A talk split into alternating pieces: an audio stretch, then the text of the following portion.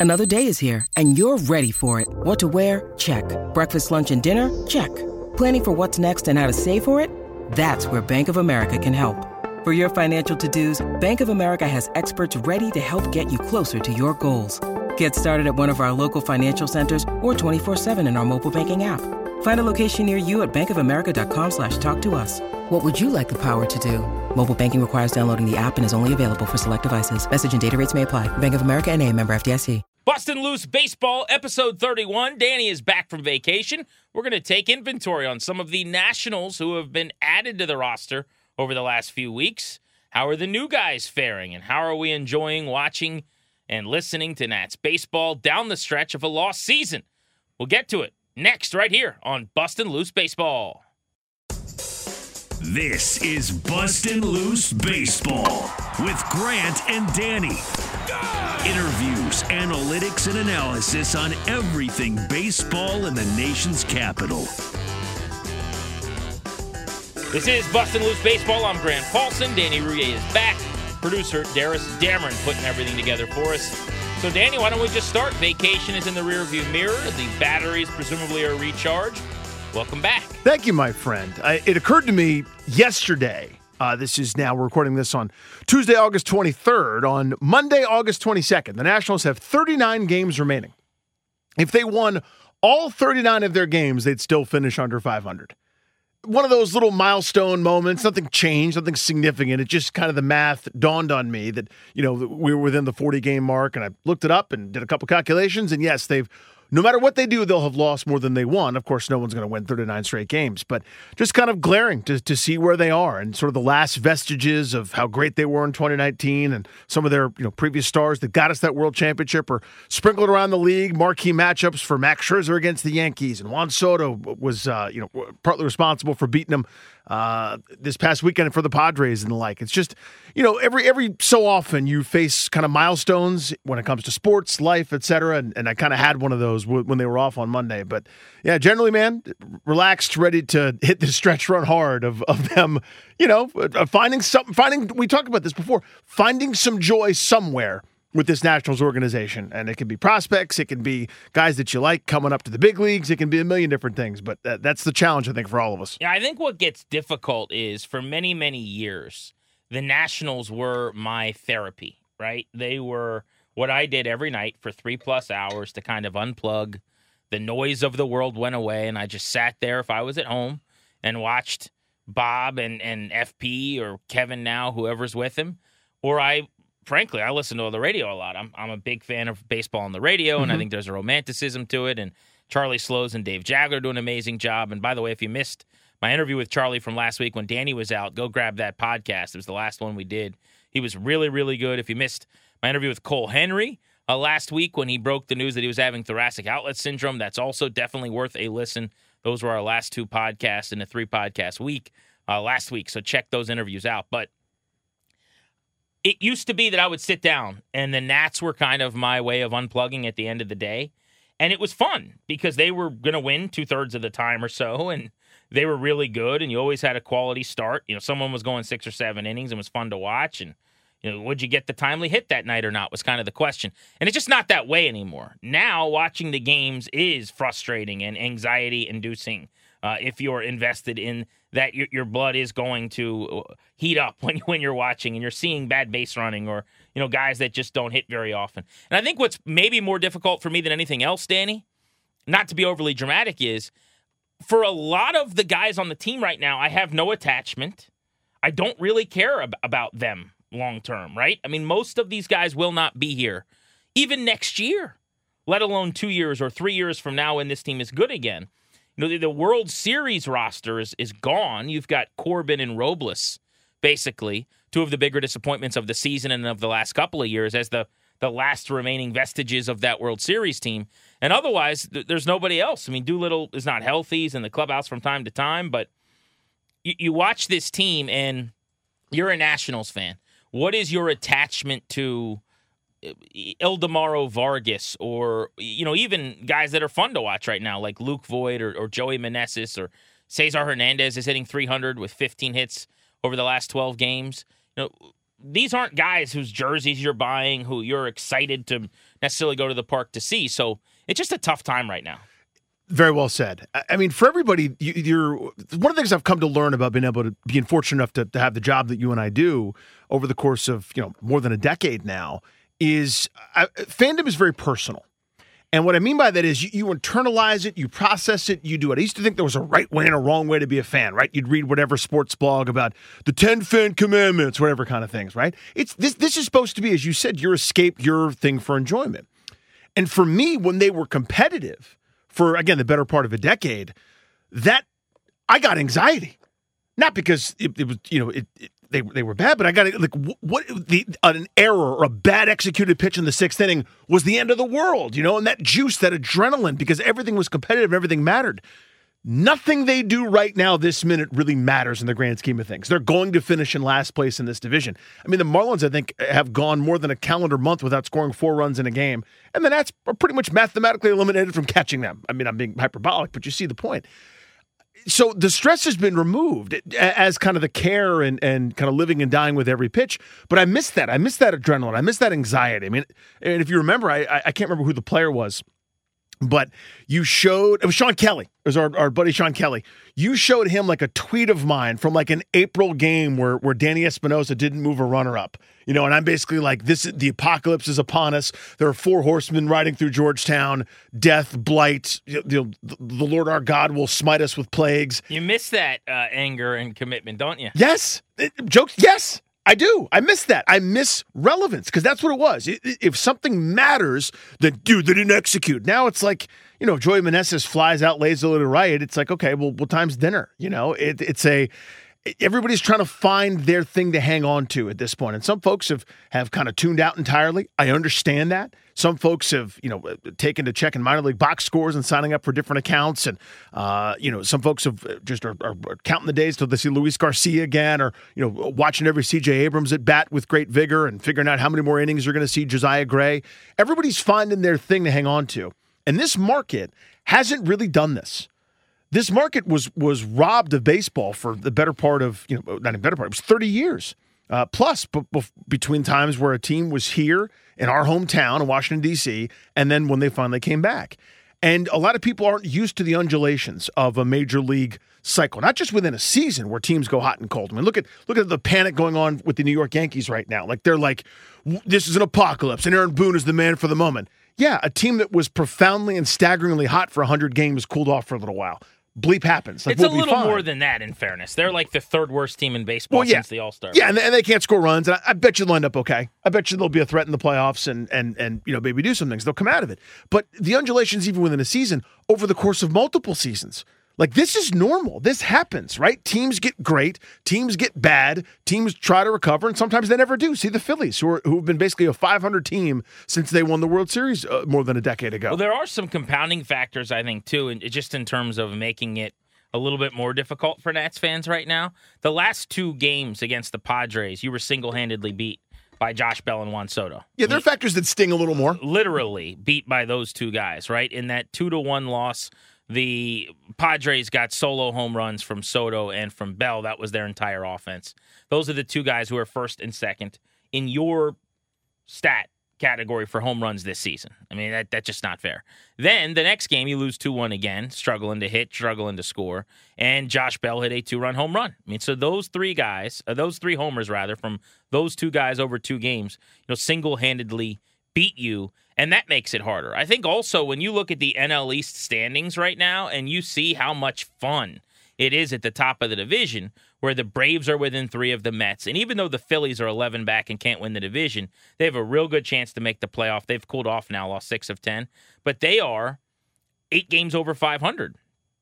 Uh, excuse me, they're, they're 12 games over 500. Uh, they've been really, really good. And all three of those teams right now are kind of beating up on each other. I was texting a buddy of mine who's on the Phillies, and you know, was just asking about the clubhouse and what it's like, and they're getting ready for their fantasy football draft, and Kyle Schwarber's making a trade for the number one pick. And I mean, can you imagine just how fun it must be to be in a clubhouse where you're playoff bound potentially, and you're yep. on fire, and it's just a bunch of big leaguers who everyone's heard of, who are good baseball players. It's what we got used to and probably took for granted for a bunch of years, honestly. Um, so it, it all makes it a little bit harder. But I thought we could kind of get going today by discussing how some of the newer Nationals are faring here recently. So let's start with Joey Meneses because he's by far the best story over the last two weeks, 12 games in 15 days for the Nats. Joey Meneses hitting 340 with a 905 OPS. Both of those stats lead the team. Uh, for his time in the big leagues now, he was called up right at the deadline. 21 hits in 66 at bats. So he's hitting 318 now in almost 70 ABs. Five home runs for him, most on the team since he got called up. A 910 OPS. The 30 year old rookie waited for a decade for this opportunity. Just going to bed every night wondering would it ever happen, leaving the minor leagues to go play professionally in another country because after having a bang up season in AAA, the aforementioned Phillies didn't even give him a cup of coffee with an average team. And he said, What am I doing here? So he comes back. He's the best player in the minor statistically for the Nats this season. They trade everyone uh, that mattered that, the, that they could get something for and Soto and Bell offensively. And it opened up an opportunity for Meneses whose max exit velocity here this season now is in the 71st percentile. And he's done some really good things, mostly pull side power. And when he sprays the ball the other way, it's mostly singles, looking at his hit spray chart here. But this is, for me, the best thing going right now. Non young guy, non like the, the yeah. players I care about long term just the fun story of the season right now is Joey Meneses getting a shot at 30. Yeah, I I love stories like this. And this is the, you know, the occasional reminder of the romanticism of baseball right? I mean, they they made an entire movie about it, starring Dennis Quaid, uh, a guy that was a high school baseball coach that all of a sudden threw harder than he ever had, and you know, it's very Disney Disneyified, but you know, it makes it to the major leagues, and that debut only like seven or eight people cared about for a uh, you know like a 41 win Tampa Bay Rays team, but just amazing those kinds of stories and those kinds of great things. So, a good for Joey Meneses. It, as you said, it's one of the cool things going right now. It reminds me honestly of the Yadiel Hernandez thing from a, from a couple seasons ago, where all the guy did was hit and he never really got a chance and finally makes a big league roster. And now he's sort of thought of as a, a big leaguer, which is really cool once that sort of perception changes, right? Instead of being a, a guy that's got the shuttle back and forth between Rochester or Syracuse and your frequent flyer miles and this, that, and the other, he's a major leaguer. It's really cool. Uh, in terms of Meneses specifically, really simple swing. I see it. I get it. I get why this guy is, you know, maybe not as sexy as, as some others in terms of, you know, ridiculous power or, or, or anything, you know, prodigious. And of course, he won't keep this up for that much longer. But there's something here. There's a guy that I think can hit at this level. You mentioned pull side power, takes his base hits the other way. Teams will adjust, and you know, it'll of course be up to him to, to kind of continue to counter that. But there have been a lot of guys that have made a pretty decent living with that sort of formula, right? Where if you, you come in uh, uh, one too many times, he'll, he'll cheat a little bit, open up and, and hit a tank on you. But for the most part, you want to live away and he'll take his base hits oppo. It, he's been really impressive, man. He has been, and he's not alone in that. I like what I've seen from Ildemaro Vargas as well. I was at his debut with the Nationals. I think it was maybe the day after the trade deadline, and he went four for four. He's got 13 hits since, so that was kind of the the heavy lifting that he did early on. But he's hitting 321 with a 777 OPS uh, over 16 games. He's now supplanted Maikel Franco as the third baseman, basically, uh, playing day in and day out for this team. And he responded. You know, he gave them more at the plate in his first couple of weeks than they were getting out of Franco, than they were getting out of uh, Ehire Adrianza, who they traded, obviously. And so Vargas has made the most of his opportunity as well. Maybe not as interesting a story as Meneses, but he's also a guy who's wanted this chance for a while. I mean, he's 31 years old, had been toiling in the minor leagues. You know, this year he did play with the Cubs in 10 big league games, hit about 130 before coming over to Washington. Last year he played for three different teams in the bigs. He played 9 games with Chicago, 7 games with the Pirates, 18 games with the Diamondbacks. The year before that he played with 3 teams in the big leagues in the pandemic season. Diamondbacks, Twins, Cubs, and so he hadn't been able to find a home. You know, he's got 200 big league games, but really only once has he ever played more than 20 or 30 times in a season, mostly as a guy coming off the bench. And so this is his first legitimate chance since coming up as a young ball player in Venezuela, dreaming of being in the big leagues to play every day. And, and he, at least offensively, has made the most of it. Now, in the case of both Meneses and Vargas, but certainly Vargas, it's hard for me to get overly excited about that, Danny, because – where does that get me? You know, it, it gets me to the finish line maybe with something semi interesting to watch when I turn on the TV now. He's not here next year. And if he is, that's probably more of a problem than not, frankly. I would love Yeah. for them to do better than Ildemaro Vargas, with all due respect. And I'd say the same about Meneses. But I think there's kind of two plates we can spin here. One, which is you're just trying to get to the finish line here of this terrible season. And if there's, you know, a 31 or a 30 year old rookie uh, in Meneses' case, or there's a 31 year old finally getting his shot who does okay, like that's fun. I, I'm a human. I, I believe in this game being about people. Like I can get excited for that a little bit.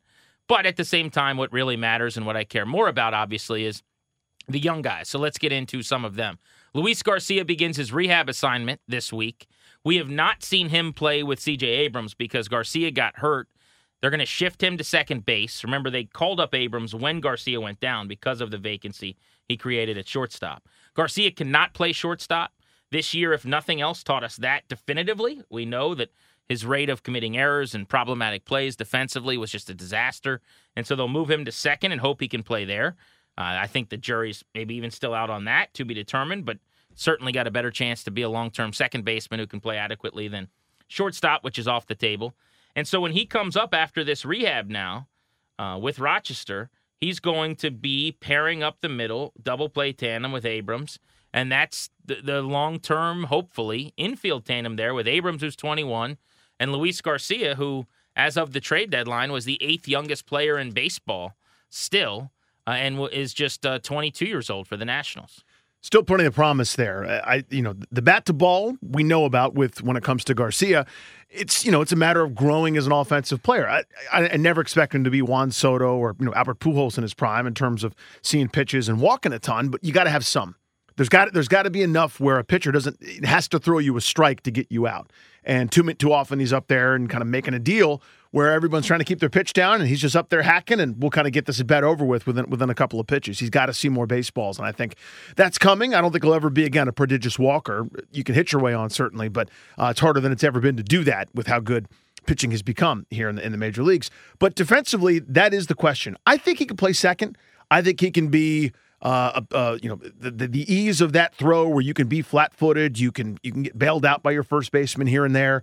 Um, you know, just sort of with the positional analysis that we have in terms of scouting reports and positioning guys and kind of in the right spot. There's just sort of less wear and tear, less grind, less challenge on second baseman maybe than there's ever been. I think the left side of the infield. I think it's harder to play over there than maybe it's ever been. Um, you know, where, where third baseman have to be sort of you know one shortstop you know 0.75 of what a shortstop has to do in terms of ranging and you got to flip to the other side in certain shifts and the like and shortstops have to range so darn much so i think he'll be able to play second base at this level i think his hands are good and i think you know they can simplify things with his feet that you can't really do at shortstop because you have to generate so much there That's a really good point, though. Is if you're a second baseman now, all the shift stuff, which may go away here in the near future, we're going to find that out. But for now, it's probably easier than it's ever been before because you have to cover less ground a lot of the time, and know, you're getting parked sometimes out in right center like Yeah. a softball player. Whereas if you're on the left side of the infield, like third baseman, your job has gotten more difficult. i think so And shortstop, you basically have to be able to play both sides and, and make a lot of throws and work a lot of angles that are kind of abnormal to the natural shortstop position. So uh, that's that's an interesting way to view it. I mean, and again, n- nobody's saying this is a Gold Glove caliber second baseman. Robbie Alomar, he is not. I mean, the the comp that I think of for him, uh, former national Jose Vidro. You know, like Vidro wasn't winning any range awards. Nobody's you know at the end of the season, no sabermetric team is being like, and the league average range factor winner is. It's certainly not going to be Vidro, but bat to ball, I think was there, and he can sort of play the position and uh, you know, get a couple room service, two hoppers per game, and flip it the first. Working those two guys together, though, Abrams and um, and and Garcia, that's going to be really interesting as they kind of grow together. Getting to know your double play partner and tendencies and where you like feeds. I mean, for example. You know, do you want to, uh, as, as a shortstop, do you like it on the left side as you're coming across the bag? Do you want it there so you can get your shoulder square, or do you want to, you know, kick out your right foot behind you and take it almost in the middle of your body, or toward or towards the right side? It all kind of depends, and, and guys get to know each other over the the course of days and weeks and months out there uh, in the field, just kind of figuring out where you like it, how you like it, et cetera. Um, you know, when you want backhand flips, when you want to turn and throw, uh, when you want underhand stuff, when you want to take it yourself, all those kind of things and the, the rhythms of those things Uh, it's exciting to watch them grow together. So I, I cannot wait for Garcia to come back just for those last, you know, 25, 30 games or so of them playing together. He can hit, and we have seen that at the Yeah. major league level, which I think you can put in Sharpie now. You don't have to worry a whole lot about the bat moving forward because he proved this year that he was big league ready offensively. See you later. Pitching side of things here, last couple of trips through the rotation, much better for Josiah Gray. Over his last three starts, he has a 3.12 ERA, 17 innings and 16 hits, 18 strikeouts. You know, those are about the numbers you're looking for. A punch out per inning, a couple more Ks than hits allowed is a really good sign. Has given up four homers in those outings, but they've been one or, or two run homers, which is the key for him. You can't have those crooked numbered home runs. Average against it 232. So he's really after a, a brutal stretch. I mean, a rough patch to his season, and that's going to happen first full year, dog days of the summer. He looks to have kind of locked it back in and and made some strides again. Uh, the last two starts since coming back to the rotation for Patrick Corbin have been better. One against the Cubs, one against the Padres. Now, I see a lot of people are, are thrilled and, and giddy and talking about him having, you know, turned some corner. His ERA in those two starts is five. Okay, it's four point eight. So everyone relax. It's six runs and 11 in the third, but it's 15 hits and 11 in the third. So only you know one plus hits per inning rather than the two that he was averaging over the last several starts. Before that, he's only got six strikeouts, not missing a lot of bats in those 11 innings, but also compared to, to previously, you could say only four walks. Whip is 1.7, average against in those two starts 326. These are really, really troubling bad numbers, but it speaks to how awful it had been that we're all saying that he has made major improvements I know. at least you can like justify pitching him because they got to a point. The reason they took him out of the rotation was that they couldn't do that, and he has been better than what was rock bottom right before they removed him from the rotation. Uh, They got a good six inning outing from Cory Abbott at one point, who's been okay. These last couple trips to the rotation, he's got a four and a half. Anibal Sanchez has had his best back to back starts here last two times through. 3.60 earn run average for him, 10 innings and eight strikeouts and five walks. He's given up four runs. I saw this stat, by the way, while we're talking about the Nats rotation and starting pitching. I'm sure you've seen this because it's been everywhere. But in case you guys haven't, I wanted to read this because it's just the craziest thing that I've ever heard. Uh, the Nationals have gone 39 consecutive games without a starting pitcher winning a game. 39 consecutive games without a starter getting a win. And that is the longest stretch in Major League Baseball since 1901. I hadn't seen that. And figuratively, it feels like I just took a Louisville slugger to the gut. I know it's bad, but anytime you find a way to quantify it just to let you know how bad it is by doing it that way, wow, that is a pretty staggering number. And they've won a few games here and there, as you as you uh, you know correctly identified. That is absolutely stunning, and that's nuts. almost impossible to do. Yeah. Um, to Corbin first. I did this once this year where I did a thing where my voice went up and I was like, maybe it's different and maybe he's turned the corner. I will believe it after months. I will not do a couple start adjustments uh, or, or eye line adjustments after a couple okay starts after they gave him kind of some extra rest. Again, credit to him for taking the ball every fifth day and getting shelled. That's probably not the most fun for a competitive athlete to just be bad, but uh, you know, I guess that's the most positive thing you could say is that he's he's answered the bell every time. Uh, to to, to Josiah Gray, I've been pretty impressed. Just generally, again, the overall numbers don't blow you away. ERA in the mid fours at, at this point, but there have been enough of those flashes where, and again, I'm not breaking any ground here. This is obviously a, a highly touted prospect for good reason. Where you're kind of going, I see it. I see when it can be really good, and given he leads the league in home runs allowed at, at this point, by the way, which you know obviously you don't want that, but I think it's emblematic of how people don't want to fall behind against him. Right when they when they bet fastball, they get fastball, and they, got, they kind of roll pole and they kind of open up and go.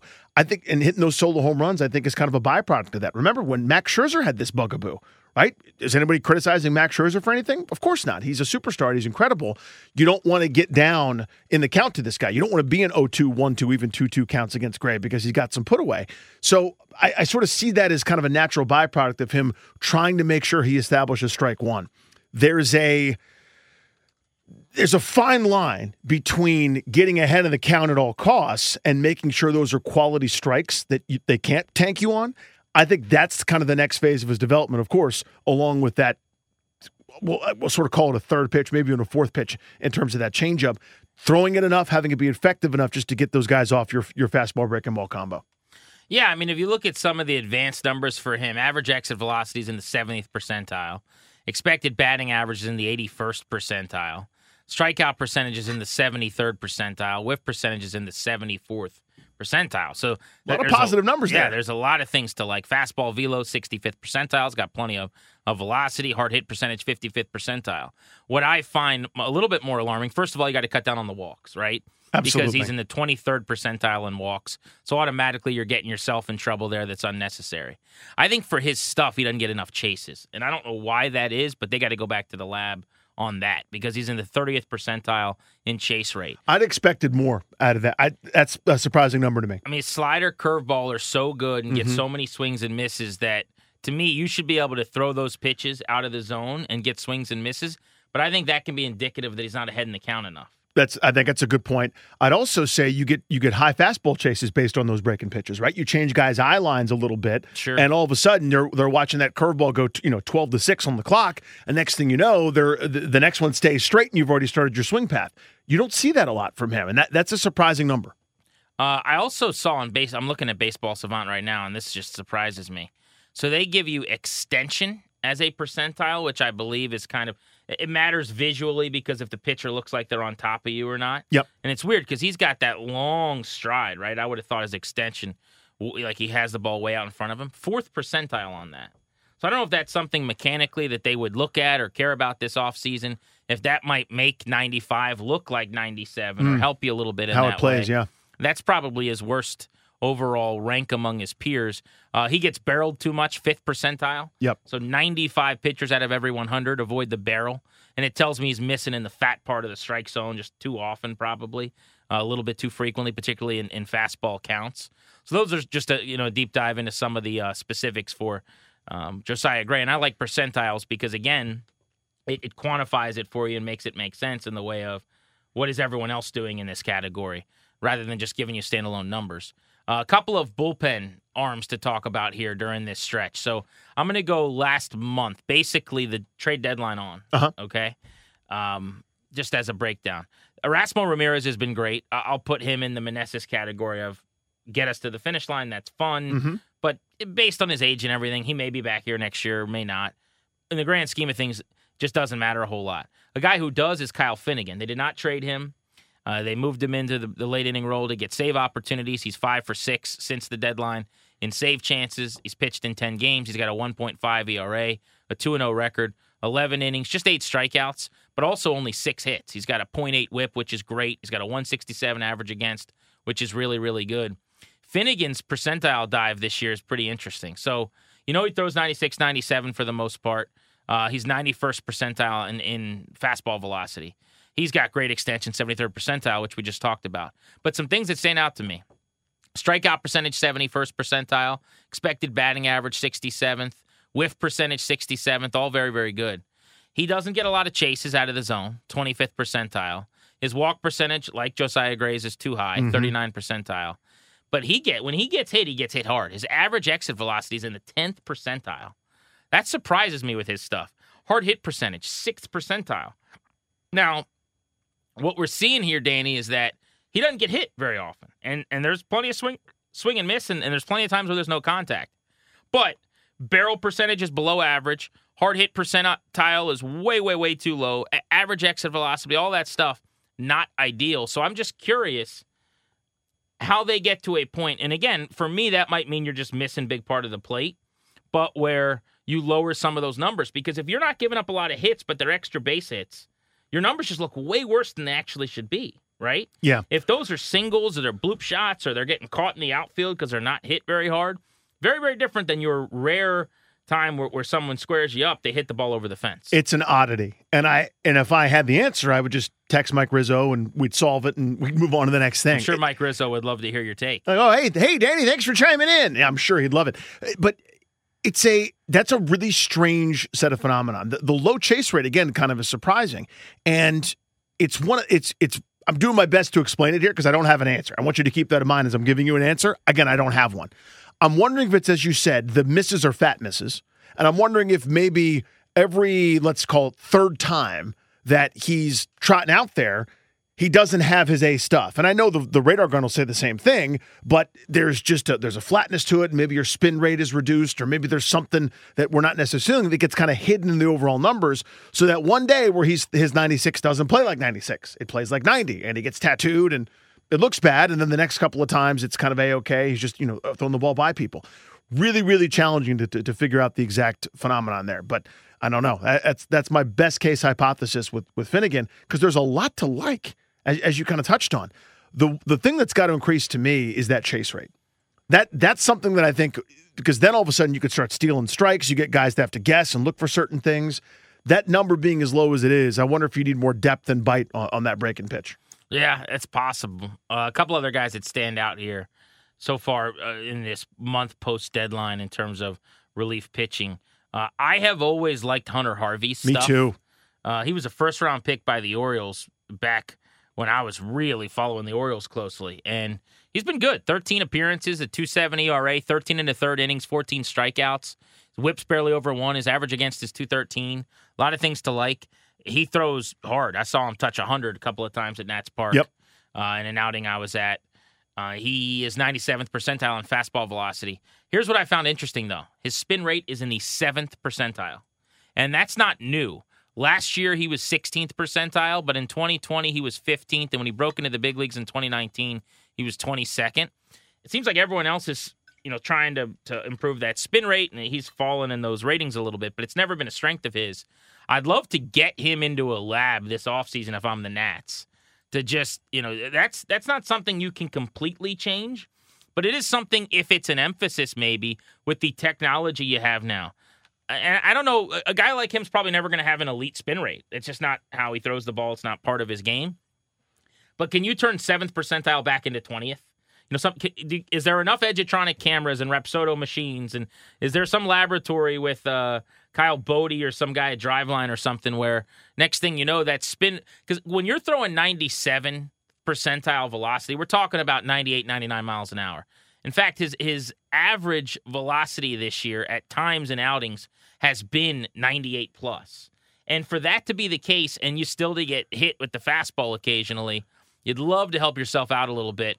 I don't know what the answer is. Someone smarter than me would have to figure that out. But it sure would be nice if, even if you put a one before the seven, he was 17th percentile yep. in, in, in spin rate. Just changes the game. Again, that's another oddity. It's I can't tell you how hard it is to throw that hard without having at least a, a league average spin rate. That's that is incredible. It just gives you the idea of the of the body strength, arm strength, and the whip that he's able to do. I mean, that uh, for a lot of guys really starts with grip, and I wonder if that's as you said, kind of let's get in the lab and, and sort of build our pitches from scratch, right? Because you know when you're when, for example, Sean Doolittle, who, who, you mentioned already now, unfortunately he's been hurt this year, but when he was coming back from a number of his injuries and he was like 86, 87, 88 miles an hour, he went into the lab to try to throw harder right? Because he's always had that really good spin rate. So his 90 plays like 96 and his 94 plays like 102. We've always seen that and gets that extra carry, and it looks like the ball's hydroplaning a little bit, right?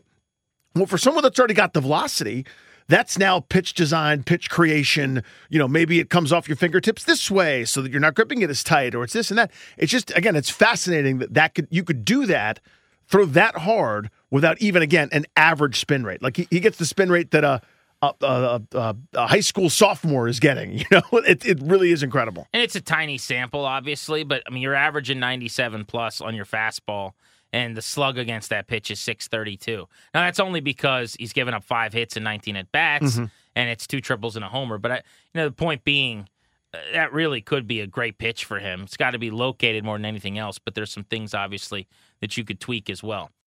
Long gone.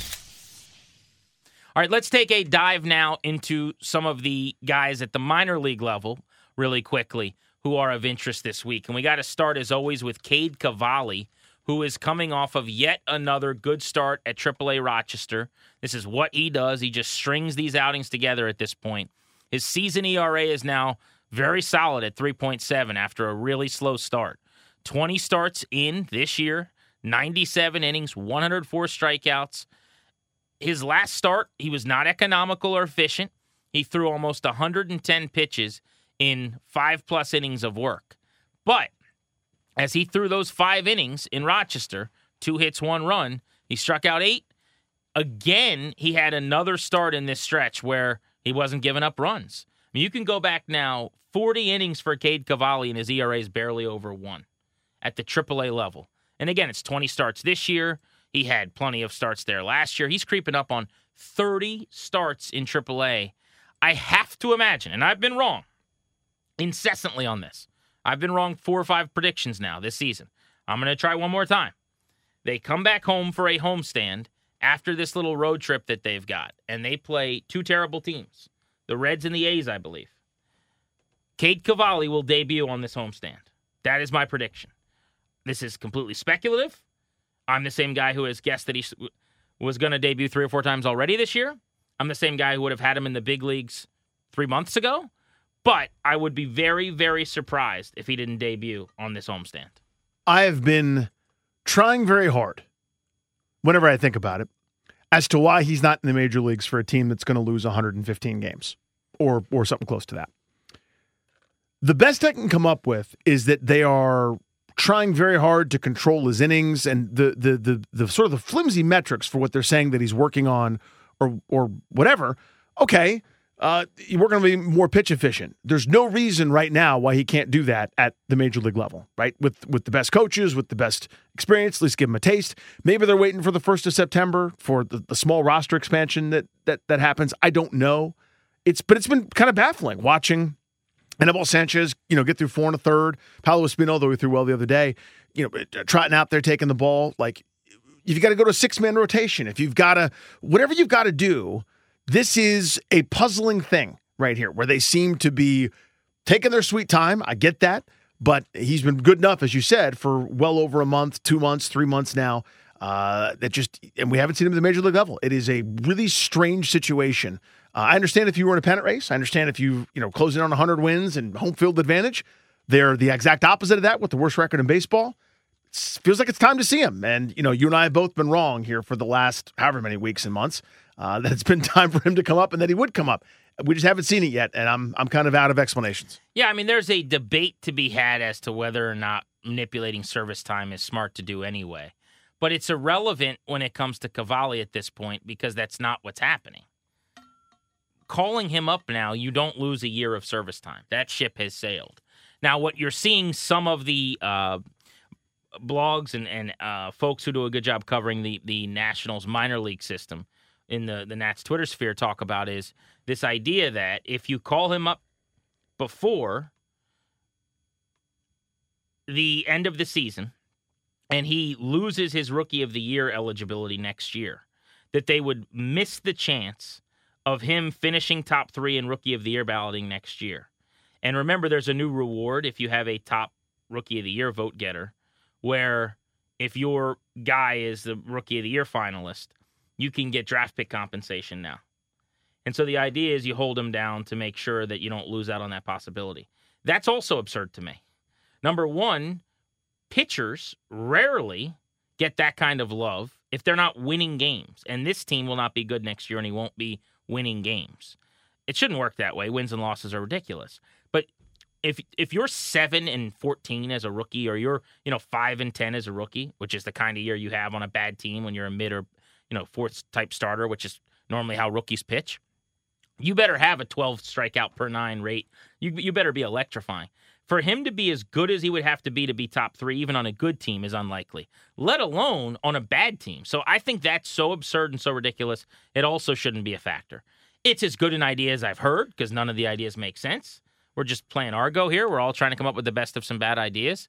But the bottom line is, uh, he's the Nats keep saying he's not ready. And by the definition, I would say, of uh, is he going to be great every start when he gets to the big leagues?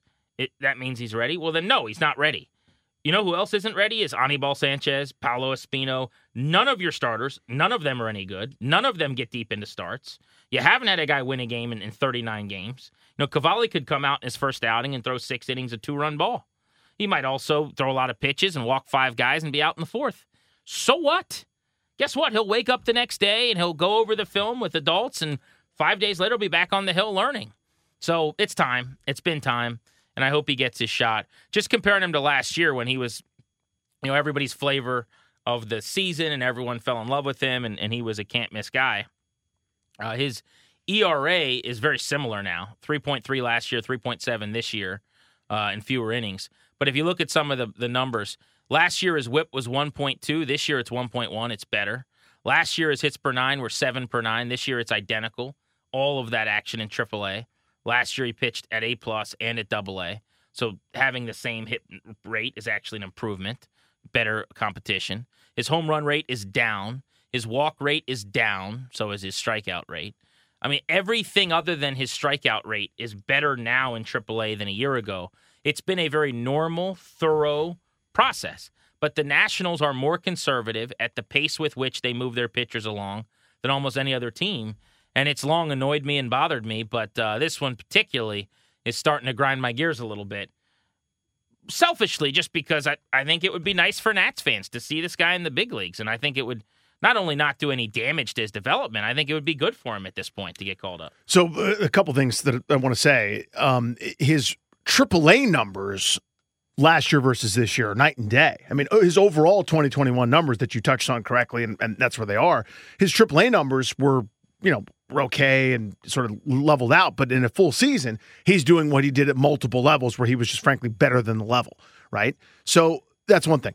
They take their time sometimes right? Like they do this thing where they, they took their time with Keibert Ruiz, who should have been in the big leagues last year. He was here in the minors for a couple weeks. They the only reason they called up C.J. Abrams was Luis Garcia popped a groin, you know, and and you just sort of don't. Again, I, I kind of don't get it, but they'd have no problem throwing Evan Neal and Jackson Tetreault and and you know a million other guys that aren't. They, well, those, but those guys don't matter as much to them. No, I know they don't, but they you you could throw Joan Adon out there for for well, that part, yeah, fifteen yeah. starts. You know what I mean? It just for whatever reason, for the prized guy, and, and listen, they, they know their guys certainly better than you and I do, and it's easy for me to sit in this armchair comfortably and, and, and criticize, but you know, you got to know the person. Like, does somebody need to, to to dominate at a certain level and only experience success? Is that the way you get the most out of them? Does some can somebody just wear it at the big league level and, and learn a lesson and bounce back? You know, are, are you built like Mike Trout? Are you built like I don't know, whitey, uh, a whiny, pouty Danny Rouhier? I mean, I have no idea.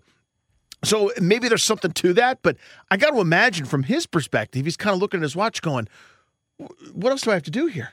You know, like it, it's been time. I, every, every start down here, I'm wasting bullets on these on AAA Timmies, on you know, on, on a bunch of guys like Joey Meneses that are that are hanging on to, to being 4A players. It's time for me to get outs in the show. It's just again hard for for for me to understand, and I imagine it's probably getting to the point it's hard for him to understand too. Elijah Green, who is one of the top prospects in the system, was drafted fifth overall this summer, hit a home run in his first game, hasn't homered since, but he is now 11 for 40 at the plate. So uh, he has already accumulated about 50 plate appearances and right around 40 at bats. The 18 year old in 12 games in the FCL and rookie ball. Uh, has uh, I, I, said he hadn't homered yet. He, he's homered uh, a second time since that first game, but he's at two home runs, nine RBI, hitting 300, uh, 939 OPS. What is alarming to me, and will continue to be, and the reason why I am skeptical of Elijah Green is not the right word because I see why they dra- drafted him. It's a massive ceiling, superstar potential, tools out the wazoo. It's just the type of prospect that I am leery of and nervous about when you swing and miss as much as he does in high school and strike out as much as he did. Even though IMG Academy, they're effectively playing like a, a college type competition and schedule. But he has 21 strikeouts and 43 at bats. Yep. 21 strikeouts and 43 at bats. Now, he is hitting 300. So if you want to just say, well, he's hitting 300 and he's got two homers and four doubles and he's, you know, slugging 535, which is massive. And he's got a 940 OPS. Like all those numbers are upper echelon. They're great. You can ignore the strikeouts if you want to. But I, I just caution you, this is the FCL, right? I mean, this is rookie ball. I'd be curious in Fredericksburg, what does that strikeout rate look like? And, and we'll see it next year at 19 years old, obviously. But he's just going to have to make a swing adjustment to some extent to make more contact because it's it's pretty unsustainable to strike out at a massive rate and hit for average and have all the other things happen that he wants. It, it, I would think he's going to hit a lot of home runs and he's going to draw walks. And he's done a good job at that, by the way. He's got six walks uh, in his first 40 at bats or so, and he's got six and 12 games. So you extrapolate that out over a season, what that would look like. frankly, you know, I'm not even sure that it's worth monitoring all the numbers just yet. It's probably unfair to him because it's his first 12 games of pro ball, and it's you know, it's silly even to talk about it as much as I am Yeah, you're trying to hit like a nine run home run to impress everybody your first week. Yeah. But my point is just th- this is this swing's going to take some time, I think, and there he's going to strike out a lot. Eventually at the big league level, but on the way as well. And you hope there's enough power and enough walks drawn that the rest of it works out. Yeah, I, I listen. I, have, I haven't seen a lot. Obviously, how, how could I have? I wasn't watching IMG games on television, and I Why I- not? I, I, can't see the Florida Coast League, um, you know, all too often. But you know, those numbers are kind of your telltale, right? Because there's plenty of good. You see the excitement, you see the the the, the pop, you see the bat to ball. Uh, when it's right, but you also see the holes in the swing, and and, and it doesn't get any easier as you kind of go up in, in certain levels. So you're right. I mean, you're, you're hoping maybe there's um, a James Wood like adjustment that's that's coming in the not too distant future. But again, you, you get him into a pro system, and uh, you know you, you sort of have to work those things. So you're right. Those that's what jumps out at you right away. I want to check back in a month, right? I want to check back at kind of towards the end of September and see did those strikeout numbers kind of level out as he adjusted the competition a little bit. My guess is they probably won't because it's such a small sprint sort of sample of a season, but I'll be curious to see if, if he makes the adjustment at each level. Yeah, speaking of James Wood, he had some of the same concerns at IMG Academy, which is why there are some comps. Another huge guy, you know, great athlete, massive ceiling, power hitting uh, type, and he's striking out only 20% of the time this year.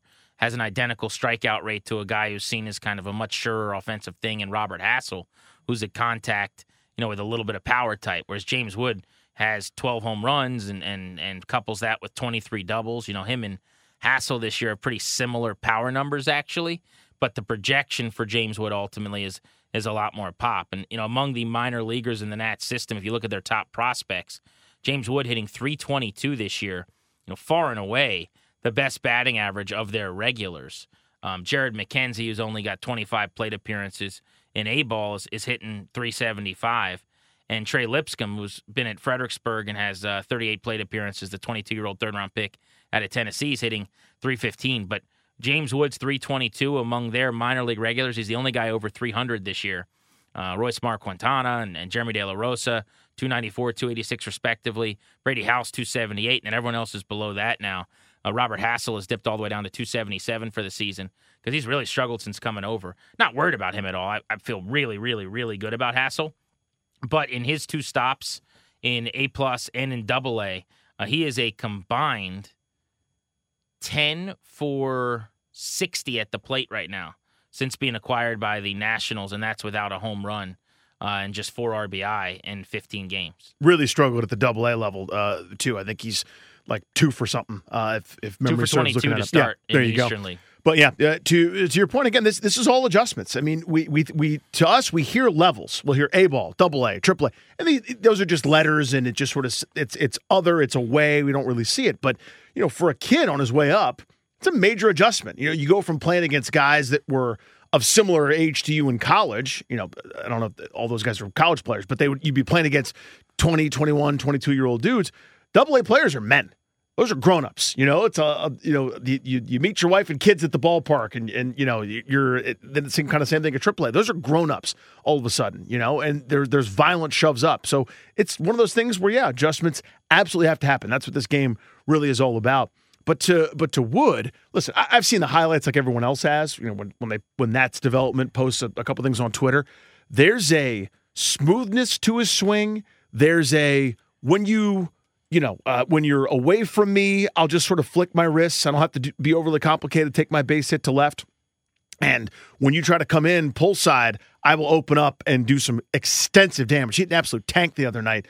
That was about 108 miles an hour off the bat. And you just you, you, you drool over the possibility of what he could become if he's able to kind of make that pull side tank swing translate middle and, and kind of left center the way Juan Soto has. Obviously, that's once in a generation, but get some of those things. We're not just sort of taking a little base hit, little dump it in front of the left fielder, where you're able to then drive the ball that way consistently. This could be a superstar at the major league level. One of the hardest things to learn in sports, but you could see the natural ability. So I had said, remember, I said he hit his first home run in his first game talking of Elijah Green. I said he hasn't homered yet since. And then I looked at his numbers. Said, oh, he has homered. He's got two homers. And I'm thinking, when the heck did I miss that? Well, they're playing right now, and he homered today. Oh, on So- cue, right in your eyepiece, Grant. Elijah Green's second home run was that's why I was confused. Had a baby. So he's actually two for three. He's got a double and a homer today. Um, with uh, So forget walk. everything we said. He's good to go. Exactly. Two for three with a homer, a double, and a walk. So good game for him today in the uh, FCL, where the Nats are 33 and 22 this year, and he's playing in a lineup with uh, some of their other good prospects in their top 20 plus in their system. Brenner Cox, Armando Cruz, Elijah Green, Roismar Quintana, all hitting at the top of the order in the, the top four spots today. Um, pretty exciting lineup there. The only other team in action as we're taping is the uh, Dominican Summer League Nationals team, uh, where Cristhian Vaquero is their only real prospect. Uh, he's one for three so far today, hitting 256 without power.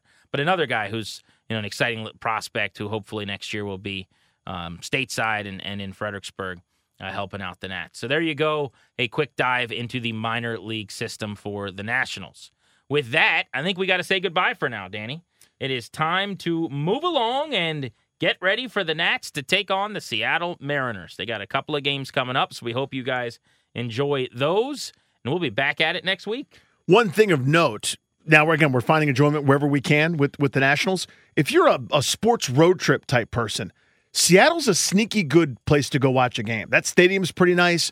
The town of Seattle itself, it's got kind of everything you want. It's like a Cliff Notes for American geography. It's got some lake, it's got some beach, it's got some mountains. Uh, usually the weather's pretty decent. You know, maybe give an occasional cloudy sprinkle rain there, but that's a good place to see a ball game. With that in mind, so long from the Bustin' Loose baseball crew for producer Darius and Danny. I'm Grant saying we're back at it on Thursday. Remember, every episode of Bustin' Loose Baseball is available wherever you get your podcast Apple, iTunes, Spotify.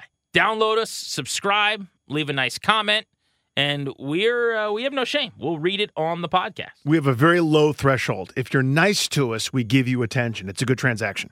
Thanks for listening. We'll talk with you again on Thursday on Bustin' Loose Baseball.